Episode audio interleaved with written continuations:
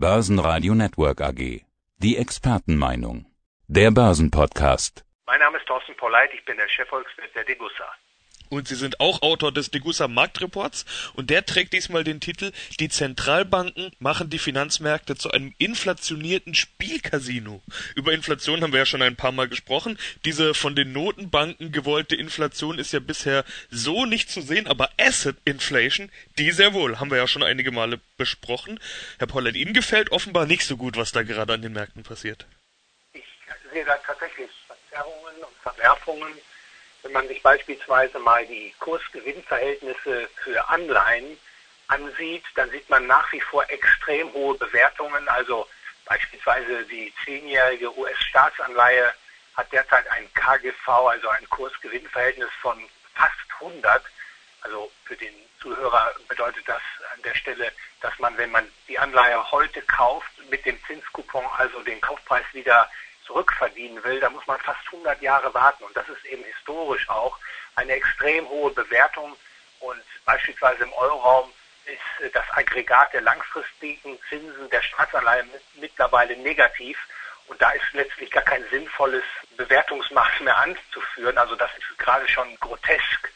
Und äh, ähnliche starke Preisauftriebe und hohe Bewertungen sieht man im Aktienmarkt.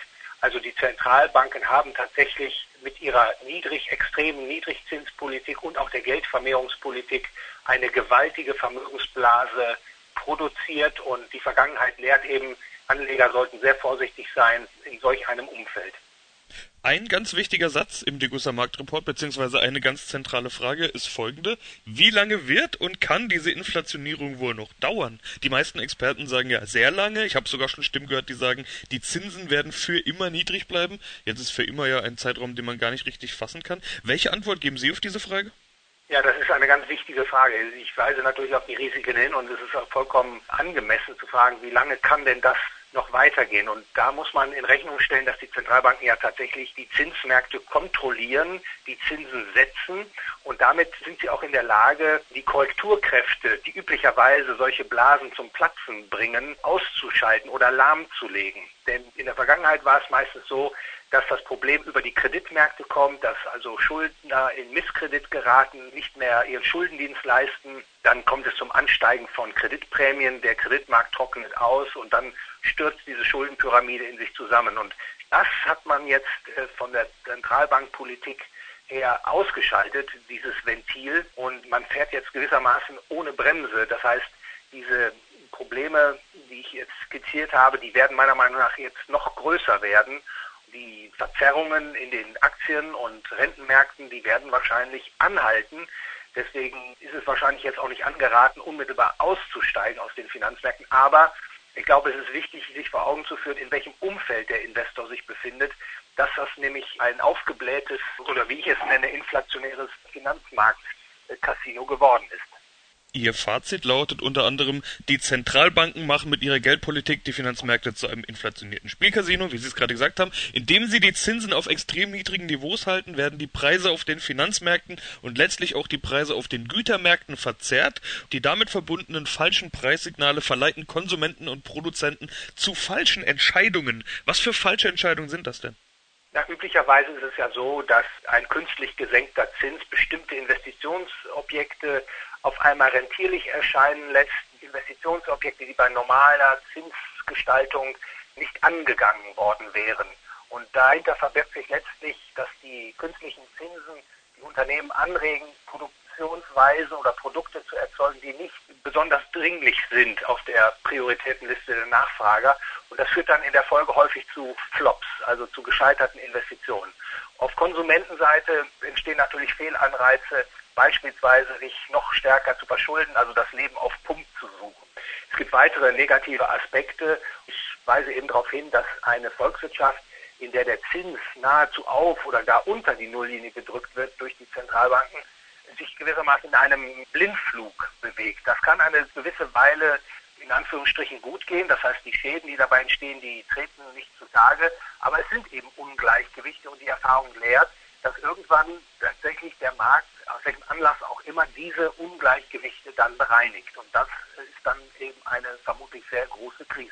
Ein Satz lautet, knappe Ressourcen werden in falscher Verwendung gelenkt, Ungleichgewichte bauen sich auf. Was für knappe Ressourcen sind denn da gemeint? Geld vermutlich nicht, weil das ist ja momentan keine knappe Ressource mehr. Wir leben natürlich in einer Welt der Knappheit. Die Menschen haben Ziele und um diese Ziele zu erreichen, muss man Mittel einsetzen und diese Mittel sind nicht unbegrenzt verfügbar. Und äh, üblicherweise ist es so, dass ein freier Markt dafür sorgt, durch die ungestörte Preisbildung, dass die knappen Ressourcen, ob das Energie ist oder Arbeitskraft ist, die Verwendungen gelenkt werden, die äh, die höchste Dringlichkeit haben, die die Nachfrager, also die Nachfrage befriedigt. Und mittlerweile in dem Zins- Umfeld, das die Zentralbanken geschaffen haben, auch mit der starken Geldmengenausweitung, sind die Preissignale eben nicht mehr verlässlich und dann kommt es zu Ungleichgewichten. Also ich sagte bereits, es werden Investitionen angegangen, die sich nachfolgend als Flops erweisen beispielsweise. Dann will ich nur noch die letzte Definition klären, nämlich Spielcasino. Wir hören doch immer wieder TINA, also There is no alternative als Argument pro Aktienmarkt. So aller, irgendwo muss dieses ganze Notenbankgeld doch hin und das wird der Aktienmarkt sein. Der Charakter eines Spielcasinos ist doch eher alles auf Rot und entweder ich gewinne viel oder ich verliere alles. Das Szenario, das ich gerade beschrieben habe, besagt doch aber eher, man kann eigentlich fast nur gewinnen. Sie haben ja vorhin schon angedeutet, eine Blase könnte platzen. Ist das das Spielcasino quasi wann platzt platzt die Blase oder platzt sie nicht? Ja, das ist richtig, sich mit dem Begriff Spielcasino in richtiger Weise auseinanderzusetzen. Was ich vor Augen habe, ist eben dieses Glücksspielmomentum, was durch verzerrte Preise befördert wird. Wenn der Markt, der Finanzmarkt im Grunde keinen Zins mehr hat, dann verliert er eben eine wichtige Lenkungsfunktion und dann kommt es zur Preisverzerrung. Dann können Investoren kaum noch verlässliche Bewertungen vornehmen, können immer schwerer beurteilen, ist denn eine Aktie mit einem bestimmten Geschäftsmodell teuer oder ist sie schon überbewertet. All das wird erschwert in diesem verzerrten Zinsumfeld. Immer mehr wird natürlich die Anlage entscheiden und damit auch zu einem Glücksspiel. Und deswegen verwende ich auch diese Begrifflichkeit äh, inflationiertes Spielcasino. Ihre Lösung lautet Gold und Silber. Weshalb das? Ich sagte bereits, ich rufe nicht zu einem sofortigen Ausstieg aus dem Finanzmarkt auf. Also ich glaube auch und ich persönlich verfolge auch die Strategie, dass bis auf weiteres sinnvoll ist, beispielsweise im Aktienmarkt weiter long zu sein. Ich glaube allerdings, dass es Sinn macht für professionelle wie aber auch für private Anleger vorzusorgen, also eine Portfoliosicherung einzubauen. Und da denke ich insbesondere, dass mögliche Kandidaten, um diese Versicherungsleistungen herzustellen, Gold und Silber sind. Die beiden Metalle sind derzeit, wie ich meine, nicht zu teuer und angesichts dieser weiter anschwellenden Geldmengen, nicht nur in diesem Jahr, sondern auch in den kommenden Jahren, versprechen diese Edelmetalle eben doch erhebliches Preissteigerungspotenzial. Also insofern glaube ich, eine Portfolioversicherung mit Gold und Silber ist sinnvoll. Gold ist Geld. Diesen Satz habe ich von Ihnen ja schon oft gehört. Im Gegensatz dazu stehen ja die Fiat-Geldwährungen der Notenbanken und dieses Fiat, also diese Geldschaffung aus dem Nichts, könnte jetzt noch einfacher werden.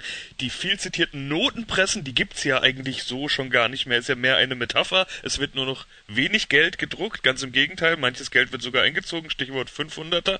Mit digitalem Geld wäre das dann endgültig Vergangenheit. Sie schreiben in Ihrem Degussa Marktreport noch über ein weiteres Thema und das trägt die Überschrift Karl Marx würde sich über digitales Euro-Zentralbankgeld freuen. Warum diese Aussage? Ja, das bezieht sich auf das kommunistische Manifest, das Karl Marx mit Friedrich Engels verfasst hat, 1848.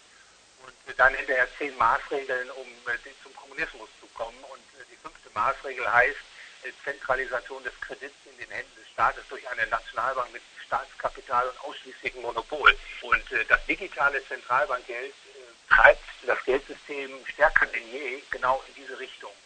Ich halte deshalb auch äh, diese Vorhaben, die ja viele Zentralbanken umsetzen, unter anderem auch die Europäische Zentralbank, aus einer Reihe von Gründen für problematisch. Ich sehe also da nicht so sehr Innovationskraft als entscheidenden Grund, um dieses Vorhaben zu loben, sondern ich sehe eben das Problem, das mit der Ausgabe von digitalen Zentralbankgeld verbunden ist. Also Stichworte wie Zurückdrängung oder Abschaffung des, des Bargeldes und dann natürlich auch Gefahr für die finanzielle Privatsphäre, die wäre dann früher oder später vermutlich auch mit digitalem Zentralbankgeld perdu.